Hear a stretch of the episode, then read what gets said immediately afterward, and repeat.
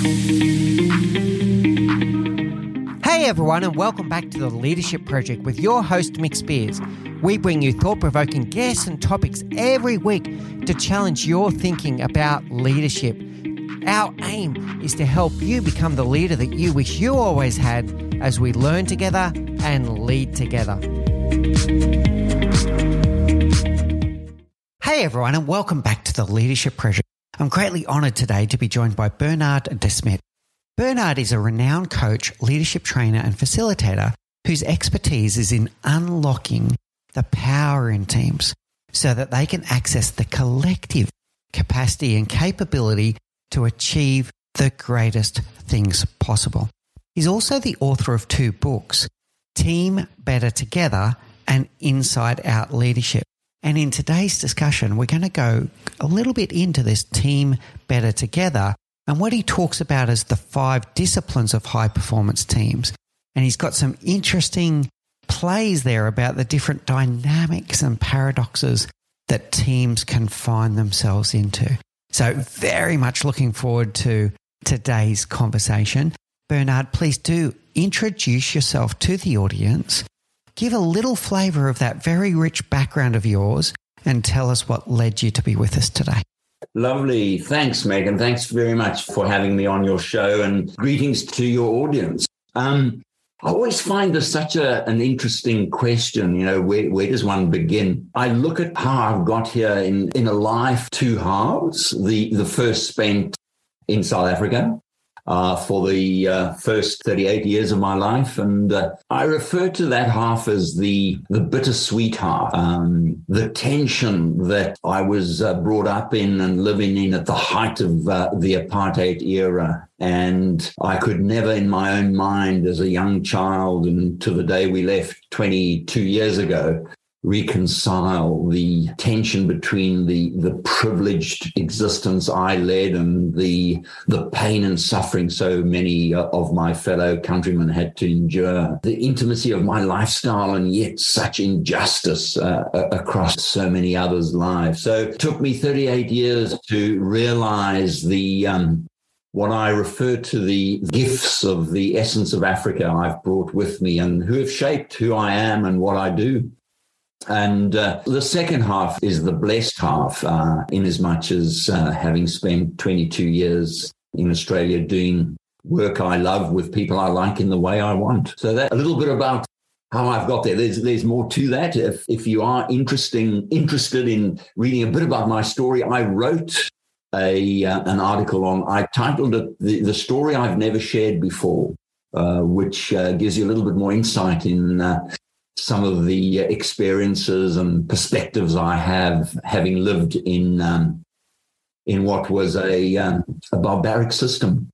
But here I am. So you're calling it how it is, barbaric. I'm going to use the word unfair, inequitable. I can use more severe words as well, racist. How does that shape who you are today? You know, Mick, they were, it's so interesting because this has taken me time to distill. They refer to the, the essence of Africa. There are three African expressions that have deeply shaped who I am, having one can never divorce oneself of one's heritage. The first of these expressions is the, the Zulu word for greeting, and it's Sawubona. And Sawubona means literally, I see you, and by seeing you, I bring you into being. And, you know, what that's taught me is just the, the deep respect and legitimacy so important we hold each other with and in. The, the other, which, which may be known to you, is the Xhosa word Ubuntu. And literally again ubuntu means we are because you are. And since you are definitely I am. So said differently, it's it's I am who I am thanks to you. So the deep interdependence with which we exist and work and achieve together was another of the gifts I refer to. And, and the third is the greeting when we leave one another, which is Hamba kahle. And Hamba kahle means go in peace and prosperity and stay safe on your journey. And it's the the deep wish and care we uh, we bring to one another. So you know, I've realized in shaping the work I do and how I find deep, deep meaning and fulfillment in that work has been very much shaped by what I refer to the essence of Africa. I love this. And I love that you're able to take something out of that experience that then lasts with you for a long time. The gifts of Africa, the beauty of Africa. And there's many kind of things that come from Africa in terms of shaping the way that, that I think as well. In terms of one of my favorite African proverbs is uh, if you want to go fast, go alone if you want to go far, go together. And then when we when we bring this together with Sawubona and with Ubuntu, that is about co-creation. That I don't exist unless you see me, and you don't exist unless I see you and hold space for you. And how do you then bring that into what you do now in Australia? Well, you know, the work I do with leaders and teams, you know, essentially helping them access their resourcefulness and, and helping teams and leaders live and lead with greater fulfillment and, and impact. You, you know, my deepest sense of purpose is I, I, was born to to awaken the soul of leadership. And I, I believe, you know, there's a, a lot of soulless leadership happening out there. Leaders, you know, wandering aimlessly, followers wandering aimlessly. Um, and that's not to say uh, this is my view. And uh, there's so much potential when we allow ourselves to access, you know, who we are, not not necessarily just about what we do. When we give ourselves permission to access who we are. Um, infinite possibilities arise. You know, this this doesn't make life easier. It just makes life more possible. Um, so it's very much the sort of guiding light in uh, in the work I do, particularly around teams where you know there's there's this abundance of collective capacity and capability when teams make the choice to transition to flourish. It never astounds me what is possible. So uh, I'm I'm deeply privileged in, in in the work I do, deeply. It's really pleasing to hear you say that because we, I think many of us do have privilege every day that we don't have gratitude for, and I can see that you're you're deeply uh, gracious around that. I want to unpack that word soulless. I don't believe that any leader turns up and goes right. I'm going to be soulless today. I'm going to be a bad boss. I'm going to treat people like they're invisible. I'm going to drift. I'm going to all of these things that might come along with that word soulless. Where do you think people go wrong? How do you think this emerges?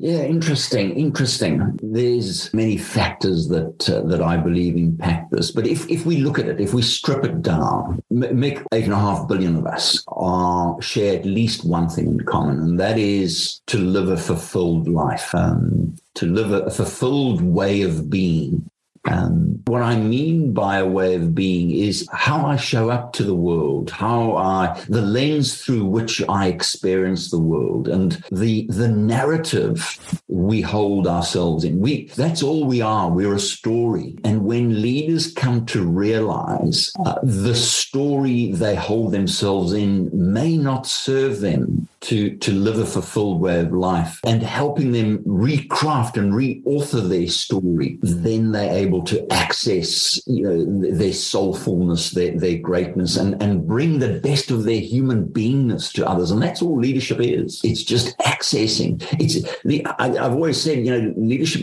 it's, we've all got the skills to lead. It's just the permission we may not be giving ourselves. There's two things there. I like this word giving permission for sure.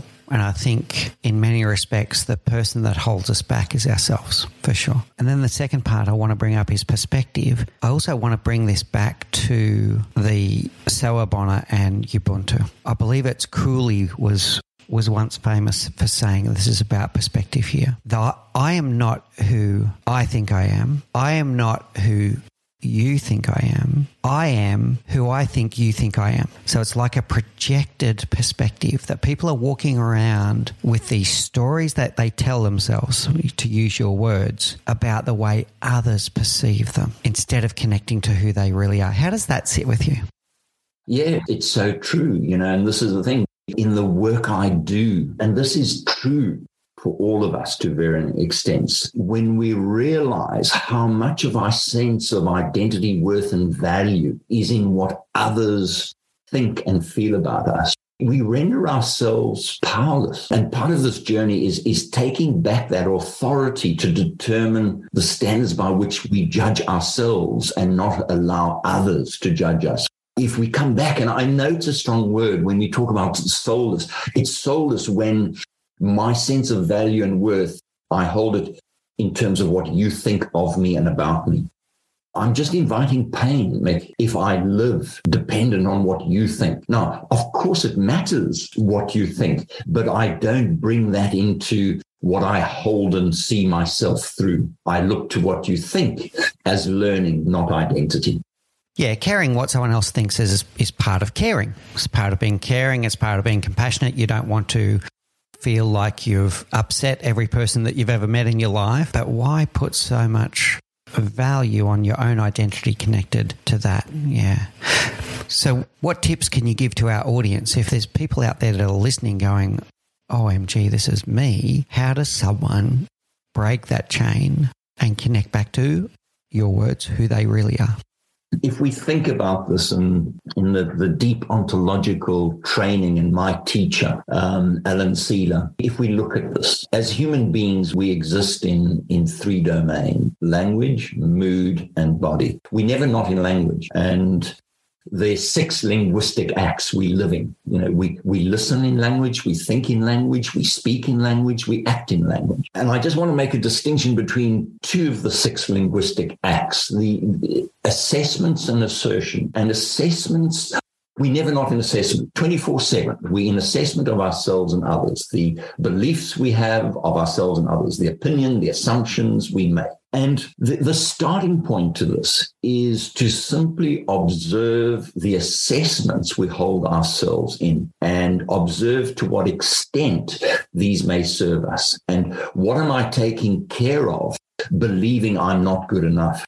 What am I taking care of that I believe that I'm going to be found out and the imposter you know, syndrome I live within and the anxiety I bring. Um, so my, my point, the starting point is to be a better observer of the assessments we hold ourselves in and without judgment, j- just observe them. Don't don't damn oneself or shaming oneself that we have this uh, belief of ourselves. Just observe it and be asking, for what sake am I holding this belief? How, how, does it serve me? And that's that's a powerful place, and it's a it's the source of deep transformational work when we give ourselves permission and you when this is brought to the collective in leadership teams you can imagine when the collective story is moving to provide a context and a frame that serves the team accessing its collective capacity. It's powerful. It's powerful, Mick. I want to unpack it a little bit, play it back to you in my own words, and see if I've got it. And this this assessment part is really interesting. We talk a lot about unconscious bias, and when we talk about unconscious bias, we usually that's usually a projection. We've seen someone in the street we make assumptions about who they are, what they do. Are they a good person? Are they a bad person? Should I be friends? Should I be worried about them? All this kind of stuff. So unconscious bias, unfortunately, lives with us. It's it is actually a bit of human nature, unfortunately, but it, it does live with us. What I'm hearing with you here is the assessment part is almost bias of yourself. Yes, it's certainly a perspective, and, and it could be biased to one's disadvantage or one's own advantage. What we don't see, and let me just bring back this distinction we don't see the distinction between assessments and assertions. And assessments are just perspectives, opinions. Assertions are statements of truth, and we think our thoughts are the truth, and we don't see that distinction. And, and when we see it, then we give ourselves permission to start reauthoring the story I keep reminding people, you know, whilst we never not in assessment, we are not our thoughts. We just have thoughts. Just like people say, I'm angry. Well, who's the I in I'm angry? How can I be angry? And I know that sounds paradoxical. What we saying, because when when I don't see the distinction between the subject and object, I become the anger. What we're actually saying, I'm recognizing I'm in a mood of anger. And when I see that I'm not my mood, I'm just in a mood, I create the space to then start shifting my mood. All right. So this is where I want to go with this assessment assertion part and now we've got a new element in it which is emotion as well so the the assessment is something that we're telling ourselves about ourselves it might be who am I to, a question. It could be oh I'm not good enough to lead. Who am I to lead? I'm I'm terrible at giving presentations what, whatever the case may be. We telling ourselves a story based on some kind of assessment. And you're saying to and it could be emotion it could be anger, as you said. And what I'm hearing from you is to stop and observe where did that story or emotion come from? What triggered it? Is it serving me? And is it the truth? And when we question ourselves in that way, we can start rewriting the story. Go, well, actually, that wasn't true. What is the truth? And now our assertion can turn into something that serves us better than the negative assertion that we're already thinking. How's that sit with you? Perfectly. Let me give a very practical example. I've just completed an executive coaching program with this amazing person. And she, in yours and my assessment, would just be just the most successful, capable, um, epitomizes what leadership is and feels like. I was involved in the assignment. She uh, was promoted, a significant promotion, and part of the assignment was to to help her assimilate into this new role. But she found herself being triggered and into deep, deep levels of anxiety, which you know beyond the normal levels you and I live with. And and I'm not talking about anxiety in, in a clinical sense. I'm talking about the, the, the natural, normal anxiety we experience in the day to day life that this was profound. And we just started unpacking and we started collecting, inviting, collecting her story. And, you know, we live in story from, from day dot, from when we can remember, and we, we take that story with us. And make a long, long story short, what she came to see is the, the, the most predominant assessment she was living and has held herself in for all this time is that she never meets others' expectations of her. Not her parents felt, and this is just an assessment, but she didn't see, she felt it to be true, not just a perspective, and challenged that perspective. And this, and she felt that about her family. She felt that about her boss. And what she came to realize is this fear of being, of letting them down because she's not good enough and she's not able to meet what they expect of her. And until such time as she came to deeply legitimize, you know, what she brings and who she's able to be and to offer, um, she's been able to fundamentally transform um, how she shows up in the world. And that's simply because she's come to observe the story that just hasn't served her.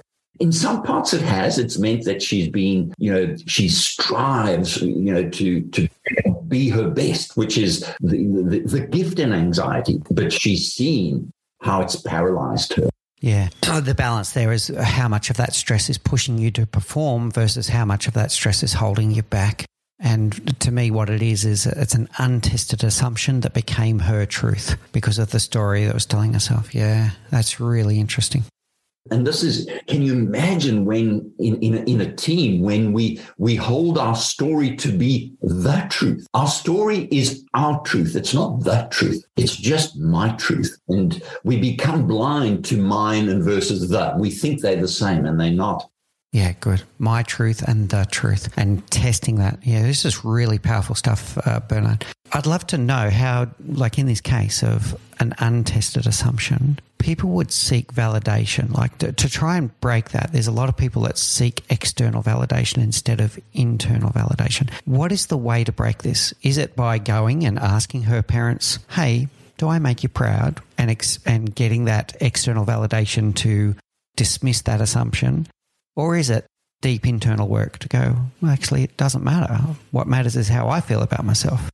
Yeah, this brings me to the third linguistic act, which is about what we call declarations. And a declaration is a statement of truth that has a, a, significant orientation to where I'm heading. So let me give you a very practical example. Assume you are my boss. At two o'clock this afternoon, I'm handing in my resignation. That's a declaration. Two o'clock, my life changes. Declarations are powerful, powerful speech acts. And let's let me come back to this example uh, of this this coachee, this exec. And there were a number of declarations because we we have to take responsibility for our story, Mick. We have to. And there's there's a process which we go through in terms of grounding these assessments um, because they just our story. And in the process of grounding these assessments, she came to a declaration that probably the declaration that has most profound impact on her was that I no longer give others authority over me. I determine the standards by which I judge myself. So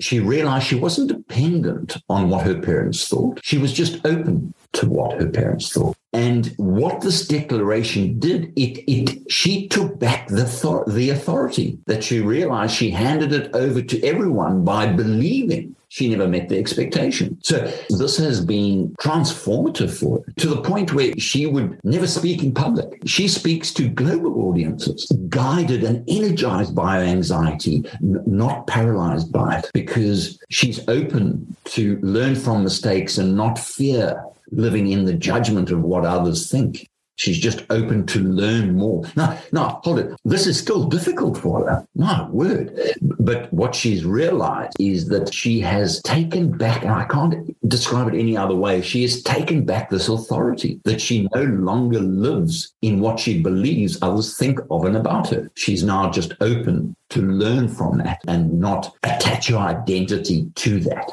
Yes, I like that. So there's still a learning cycle in there. It's not like you're shutting yourself off for the world and going, oh, I'm just me. You're still open to learn from others around you.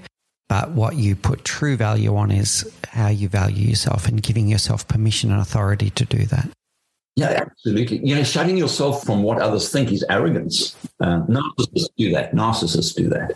All right, very good. Now, I'd like to shift this through to teams, like so, we've we've spoken a lot so far about individuals. I'm going to ask this one to start with. What's the difference? we've just been talking a lot about individuals and the power of the individual and the stories that they tell themselves. What's the difference between a team and a group?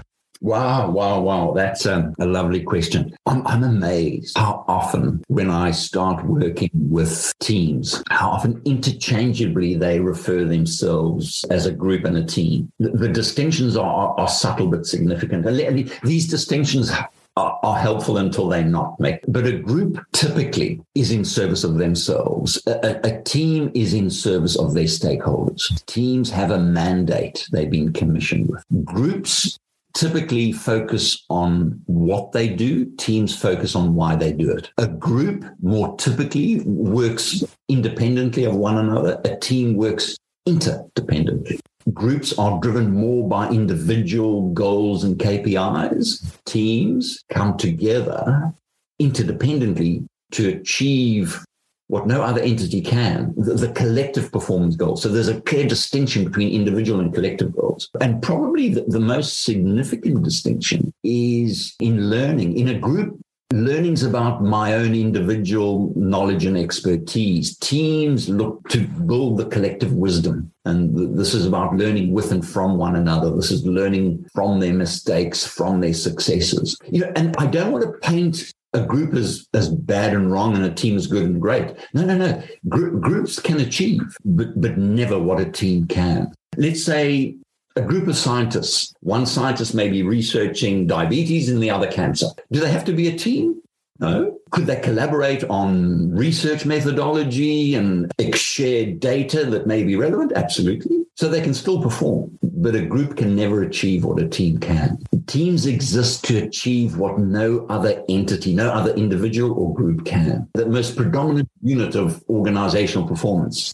So, what I'm hearing here, and please correct me if you don't like any of my kind of extrapolations here, I'm hearing in a group there might be a flavor of what's in it for me and my own purpose and my own objectives, my own goals. In a team, it might be what's in it for us, and it might be channeled towards a common purpose where everyone's working towards something that's bigger than themselves. And that in a team, people then start collectively learning together, collaborating to the point of interdependence, where they realize that the sum of the result is bigger than the sum of the parts. So by by bringing every single individual's I'm going to call them superpowers to the table. And then for me to go, oh, oh, Bernard, if you're really good at that and I'm really good at this, we can create this together that wouldn't possibly be able to be created if the two of us didn't get together. Is that it? Yeah.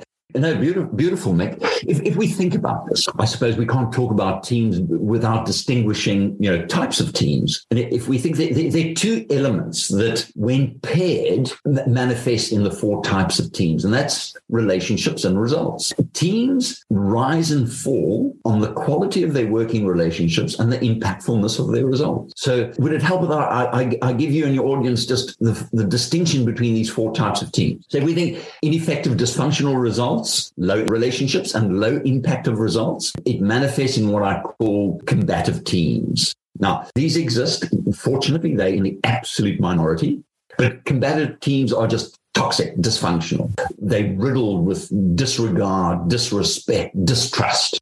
I worked with such a team and this is a powerful lesson. I'm not sure why I committed to, but I did. This was a tech company listed. So um, these teams, these teams exist. I worked with one, which um, again, I'm not sure what possessed me to to commit to it. But the four founders in this company could not be in the same room. And the inevitable outcome was failure. And six months after we commenced, the company went um, into bankruptcy. So, you know, that's an inevitable outcome. Let's look to a team less effective relationships, but can achieve a high impact in, in, in their results. These teams I would call competitive teams that flounder. Um, in this instance, these are teams where the power is exercised over one another rather than with one another. There's competing for voice and value and vanity. Listen to the language. In a competitive team that flounders, it's all about I, me, and my, and very little about you, us, and our. And, you know, floundering teams, they will get results in the short term and that's it's it's just not sustainable they best operate at, at less than the sum of their parts so if we move up to teams where there, there are functional relationships, effective relationships, but sometimes compromised results. These are what I call functioning teams that could be described as cohesive. This is an interesting distinction between a functioning team and a collaborative, flourishing team because they feel that they function, they think they're flourishing. Um, what are some of the distinctions? And I, again, subtle but significant. The a functioning team shows up, team sharp with a win-win mindset, and this is me and you winning flourishing teams show up with a win mindset. There's oneness to it. There's just us. If we look at another distinction is cohesive teams move to the convergence of thinking. They move to the sameness of thinking. And again, the, these distinctions make, I, I, I'm always cautious. They, they're helpful until they're not. But flourishing teams move into the divergence of thinking. They value the difference of thinking. Here's the paradox collaboration has to dance with conflict, conflict in the difference. Cohesive teams move to the sameness more typically. So more of the energy is put into protecting. You know, so often one is referenced in cohesive functioning teams. The word used is harmony. It's really harm. It's, it's such a harmony. Now, I don't have a problem with harmony, but I do when it's used to disguise and avoid moving into conflict. The Another sort of profound distinction is, is what I refer to cohesive teams engage in, in destructive content. They say yes when they mean no. Flourishing teams engage in constructive discontent. They always pushing the boundaries. They always challenging the ways of thinking, the ways of doing. That's why flourishing teams are, are best in dealing with complexity and through the this pandemic, it's flourishing teams that have flourished even more because the openness to new ways of thinking. Cohesive teams deal best with complicated issues, not complex issues. And probably just a, another, you know, the, the, the risk because the emphasis is on maintaining stability and harmony in relationships. The risk is that functioning cohesive teams engaging in cordial hypocrisy. They don't necessarily say what they mean. Whereas flourishing um, collaborative teams in, engage in, in radical candor. And this is the, the work of Kim Scott. Um, there's a distinction. You know, Cohesive teams are open, flourishing teams are candid. And there's another topic on itself. But when we talk about candor, candor is about caringly coming in conflict and challenge and criticism. And this is why it feels quite paradoxical. There has to be an attention in functioning, in flourishing collaborative teams because they're coming caringly if we think about this, caring, caring criticism, my intent is to help you learn uncaring criticism. My intent is to weaken you. And this is so, so fundamental to the transitioning from a cohesive functioning team to a collaborative flourishing team is the relationship we come and the, the shift in our relationship with challenge conflict and criticism in caringly conflicting with you my intention is to deepen our awareness of alternative un- uncaring conflict my intention is just to shut you down yeah, really good, Bernard. There's a lot there. So I want to summarize back a little bit so the audience have got something that they can grab onto. So the four types of teams the combative team, where people are just fighting against each other, the floundering team, where there's competition for voice and where there's a bit of one upmanship within the team. A functioning team is one of harmony where everyone's walking towards a common goal and they're supporting each other and they're getting there, but there's it's almost more, like one voice. And then a flourishing team is one that embraces diversity of voice with high but respectful candor, where people can openly share their thoughts, and where where a functional team might get you to a goal, a flourishing time team might get to get you to a goal that you didn't even think of before you had the conversation. So a functioning team is going to harmoniously play very well on a, on this playing field a flourishing team might invent a new playing field of new discovery and go on to change the world. How does that sit with you?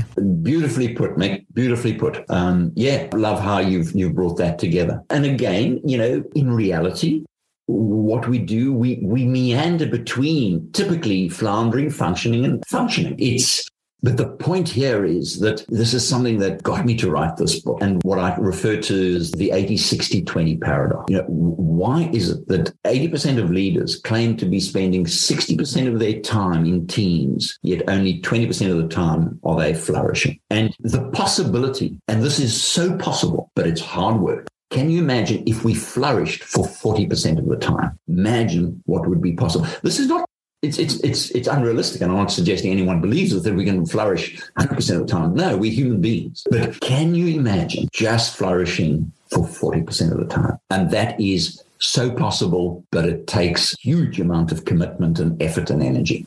I'm going to say it requires a lot of intentionality on behalf of the leader, and it and requires that the main role at that point is to create the environment where people can flourish. Well, this is interesting. Another distinction. In a cohesive, functioning team, there's typically one leader in the room, and that's the leader. In a collaborative, flourishing team, there are eight, ten leaders in the room. So it's not dependent on the CEO or it's dependent on the leadership, not the leader.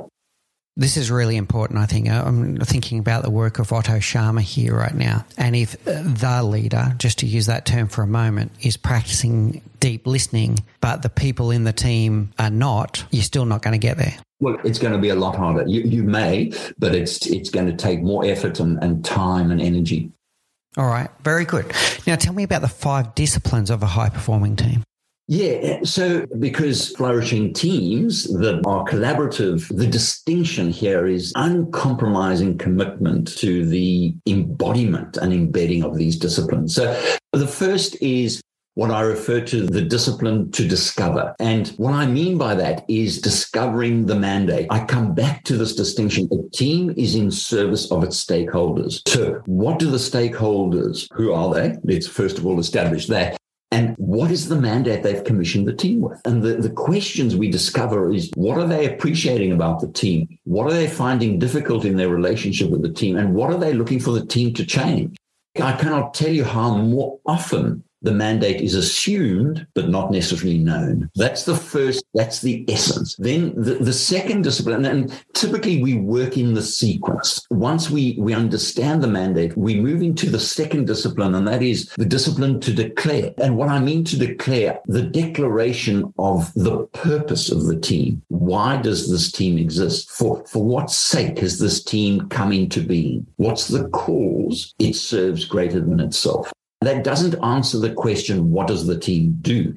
It answers the question, why does this team exist? And, and that's fundamental because to move towards a collaborative, flourishing team is at its essence because everyone shares a common understanding of its purpose.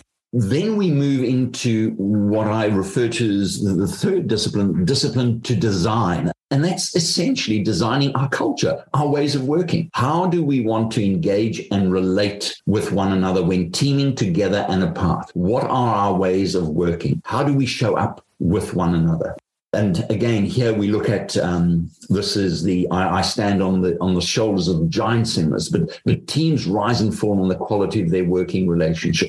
And the, the work of Gloria Kelly, the eight elements of effective relationships are where we explore each the respect, the trust, the moods, the appreciation, the quality of conversation, the alignment. So when I talk about designing, it's how do we, another distinction in flourishing team is nothing is undiscussable. So how do we show up in creating a safe space to create, to discuss what is difficult to discuss? Once we've moved in through designing our ways of working, then, then we only move deliberately to the discipline four, which is to deliver. And in this context, we, what are those two, three collective performance goals we hold ourselves individually and collectively accountable for that we can only achieve working interdependently. It's very rarely happened, Mick, that I ask of a team to write down the team's collective goals individually and they all align. Very rare. And this is again this distinction because in the absence of clarity around the collective goals, all I have is focusing on what I can control, not what we collectively looking to contribute. And the fifth discipline, and here's the little, I guess, the gem in this, and it's the discipline to develop. And, and, this is about the responsibility each team member takes for their own learning, growth, and success. And in the assessment I have, there's an assessment that we do at the outset of a team against these five disciplines. And then we look to assess them 12 months and then 24 months after to see where the gaps have closed. But it's quite interesting the the scores on this fifth discipline to develop the scores on that discipline have the highest predictive validity of a team's potential to transition to flourish so what that means teams that are open to learn with and from one another they're open to give and receive feedback they're open to admit to mistakes they're open to share learning are teams that have the greatest potential to transition to flourish. So that is in essence the five disciplines that are integral to the commencement and the sustainability to move into that space of flourishing and being more of a, a high performing collaborative team. This is really powerful stuff, Bernard. I'd, I'd, love to attempt to package that up a little bit and see how we go. Well, my takeaways. So I'm hearing take the time to get back in contact with who your stakeholder is. Do you really know who your stakeholder is? Do you know what problem you're solving for them? And from there, purpose can start emerging. And the purpose can emerge in why is this important? What would happen if we didn't do it? Why us? Why this particular team? Right. So why is this important? Why us? From there, you can start working out, well, what kind of culture do we want around here? How will we work together? How will we treat each other? How will we have the culture where people can talk about things very openly with high candor, etc., etc. And part of that, how will we work together, also feels like maybe some trust building at that point. So building trust between the the two. Then there's the deliver, and many organisations start with deliver. By the way, uh, Bernard, but but then there's the deliver. How are we going to do this? How are we going to do it? But what I heard from you is how are we going to do it together? What is our delivery that brings together all of those superpowers of everyone for the collective performance? And then the last one was develop. How are we going to learn and grow together as a unit so that every day we get 1% better or whatever the right measure is that you want to go for? How are we going to not just learn individually? How are we going to learn and grow together? How's my summary? Wonderful, wonderful. The interesting thing is, and to your point, is so often there's this sort of seduction to start on discipline four, deliver. Um, that's where groups start because there's no need to share common purpose because there isn't one. Uh, there's no need to discover the mandate because I determine the mandate, not the, not the stakeholder. There's no need to design our culture because we work independently. Um, so it's it's often it just when you observe this, it's like beast to a honeypot. Let's talk about the goals. Whoa, whoa, whoa, whoa! You know, how do you expect to get a better result before first investing in shifting the quality of the relationship? To to get a better result as a team, you first got to shift the, the, quality of the relationship. And discipline one, two, and three are essentially about shifting our way of being together. When we shift our way of being together, it profoundly impacts our way of doing together. To get a better result, we have to shift the quality of the relationship in the team. Teams rise and fall on the quality of their working relationships. Work the other way around. It, it, just, it just doesn't. We've brought up relationship quite a lot so far. Do you believe that this is the reason why emotional intelligence is now so key? It's not, not just about the intellectual way we're going to work together, but also the emotional way that we're going to work together this goes to the essence. And, you know, you, you can appreciate, you know, emotional intelligence. And I'm so eternally grateful for the, the Daniel Golemans and, and so, so many others. But I think emotional intelligence has missed something here because what we're really talking about is mood intelligence, mood awareness. If we think about this, and this is another subject all on itself, I come back to the three domains of human existence language, mood, and body. And language and mood happen in body. We are inescapably emotional beings. We are never not in mood. But moods are, are predispositions for action. That, that's all it is. So they pre so what does that mean? Well, in a mood of frustration with you, it's neurologically, physiologically impossible in my mood of frustration with you to be open and curious to what you think. I may ask you, Mick, what do you think about this? The other conversation in my head is, I couldn't give a damn what you think. So, you know, and life puts us in a mood. We, we can't control our moods. We can only manage our mood. You, you know, it's so interesting. People say, no, let's keep emotions out of this. Well, that's like saying, I've got a better idea. Let's take our head off our shoulders and then go into the meeting. You cannot take your emotions out of it. What we're actually saying, let's bring a mood and emotions that serve us. So, one of the eight elements of um, collaborative teams is they are deeply aware of the mood they need to bring because at times it's important we bring a mood of anxiety to focus attention. It's important at times we bring a mood of curiosity to expand the thinking. So the other distinction of, of high performing collaborative teams they bring an enormous amount of mood literacy and mood awareness and mood management because floundering teams typically are in moods of frustration, annoyance, and resentment and anger and anxiety. We cannot move above the line to moods of acceptance, ambition, and curiosity and wonder. So that's what moves us above the line. To function and flourish, we first got to shift our mood. It's really powerful, uh, Bernard, and it comes back to intentionality. But I'll take a step back for a second. I think everyone in the audience will resonate with what you're saying. You're not going to be receptive to someone if you're not in a receptive mood. If you've got something else buzzing in your brain, you're not ready to listen. You might say that you're ready to listen, but you're not really receptive to what they're saying. So true, Mick. And, and you know, this is the other thing. And, and I've just read probably the most profound book on call it emotional intelligence. It's by Miriam Greenspan, The Wisdom of Dark Emotions. She talks about the alchemy of grief, fear, and despair. It is profound, this book. M- moods, moods are signposts. There's no such thing as a negative and positive mood. Moods are are helpful, resourceful until they're not. I mean, living in a mood of curiosity 24 7 is not going to be helpful. Living in a mood of anxiety, and just like the six linguistic acts, there's six primary moods of life. Now, let's, another day we'll come back to those. But my point here is when it's natural and normal, you and I are going to go through anxiety, uh, curiosity, resentment, acceptance, ambition, this, in the next hour, we're going to flow through those moods. The point here is in my mood of frustration with you, what is it signposting me to? If you think about this, the mood of frustration, in my frustration with you, it's signposting to me feeling not heard and understood by you. So, how does it serve me being controlled by the frustration? Let me go to the assessment. Mick, I don't think you understand what I mean. I don't feel you listening to me. And that's when we move toward the frustration, not turn our back on it, move toward it. And by facing it, in, in other words, by saying, Mick, I don't think you're getting me. And I'm finding this so frustrating because you keep coming back to X and I'm trying to share with you why I'm seeing this differently. So, very good. Look, moods or emotions, whichever way we talk about it, they are trying to tell us something. They're either trying to tell us about a met need or an unmet need that a happy happy mood is trying to reward you for whatever you just did so that you do it again sometime. And then a uh, a less happy mood let's say is going to be flagging to you that hey i need some attention here. I've got an unmet need. I'm not feeling heard. I, I don't feel freedom right now. I don't feel love and belonging. I feel under threat whatever the case may be, is, go, is going to shift that mood. So listen to what it's telling you and address it.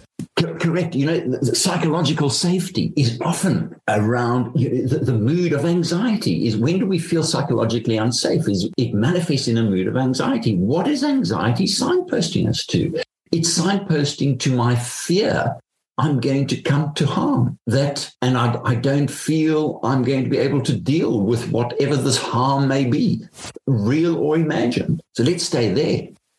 So let's unpack it a little bit further and then go with this definitions that you're using around mood. We've spoken a lot about the self, and then in a team, it's about the relationships. So I feel like it's still the same stages. We still need to be self aware. We still need to self manage, but self manage is a proactive thing. It's not a bottling up, it's not a suppression, it's a self management is a proactive activity. Self motivation. How do I get this mood to work for me instead of against me? Empathy. What is the mood of the other people that I'm interacting with right now? And then how do we turn that into a relationship of, I'm going to say, Sawubona Ubuntu? I see you, you see me, and and we co-create together. You know, this is so so interesting, Mick, because another one of the eight elements of effective working relationship, and I've expanded on Gloria Kelly's model because five of these elements re- re- relate to our way of being together, and three of them relate to our way of doing together. I can't coordinate action with you unless I feel respected and trusted by you one of the the five elements to our way of being together is what we refer to as concerns. Right if we think about this part of our human beingness is you and i are never not in concern. And, and what i mean by that we're never not thinking speaking listening acting from what's important to me that could go better. It's not going as well as I would like. Now, it could be in yours and my relation, or just could be, you know, something, you know, external to our relationship. I'm just deeply concerned that health of my business will never, never be the same after COVID, whatever it might be. For you and I to have an effective relationship means that we feel our concern concerns are understood and listened to. I don't bring them to you because you can solve them for me. No, no, no, no, no. Right now, and, and this has been such a key point in helping teams transition through the last two, three years, is that more concerns were unspoken about than spoken about. And when we talk about psychological safety, it's creating a space to feel our concerns are legitimized, not judged, and are brought not with the intent to have others solve them. No, no, no brought with the intent to simply be understood. There's a really powerful one there. I think I'd love to give this tip to the audience right now from what I'm taking from you eh, because it's a two way street. Bernard, you want to be seen, you want to be heard. The person that you talk to wants to be seen, wants to be heard. So, the tip I want to give people, whether it's a, a conflict in the workplace or a conflict in your loving relationship, if you're having an argument, the probability that the person will collaborate with you towards a common solution dramatically increases as soon as they feel like they've been seen and they've been heard. So sometimes you just need to take turns and go, right, here's my concerns. This is where I'm coming from. And then, sorry to say it, just shut up for a bit and let them also, or, or it could be the other way around. You can let them go first, but just shut up and let them be seen and heard for a while. And once they get it off their chest a little bit, then you can go, right, now what are we going to do about it?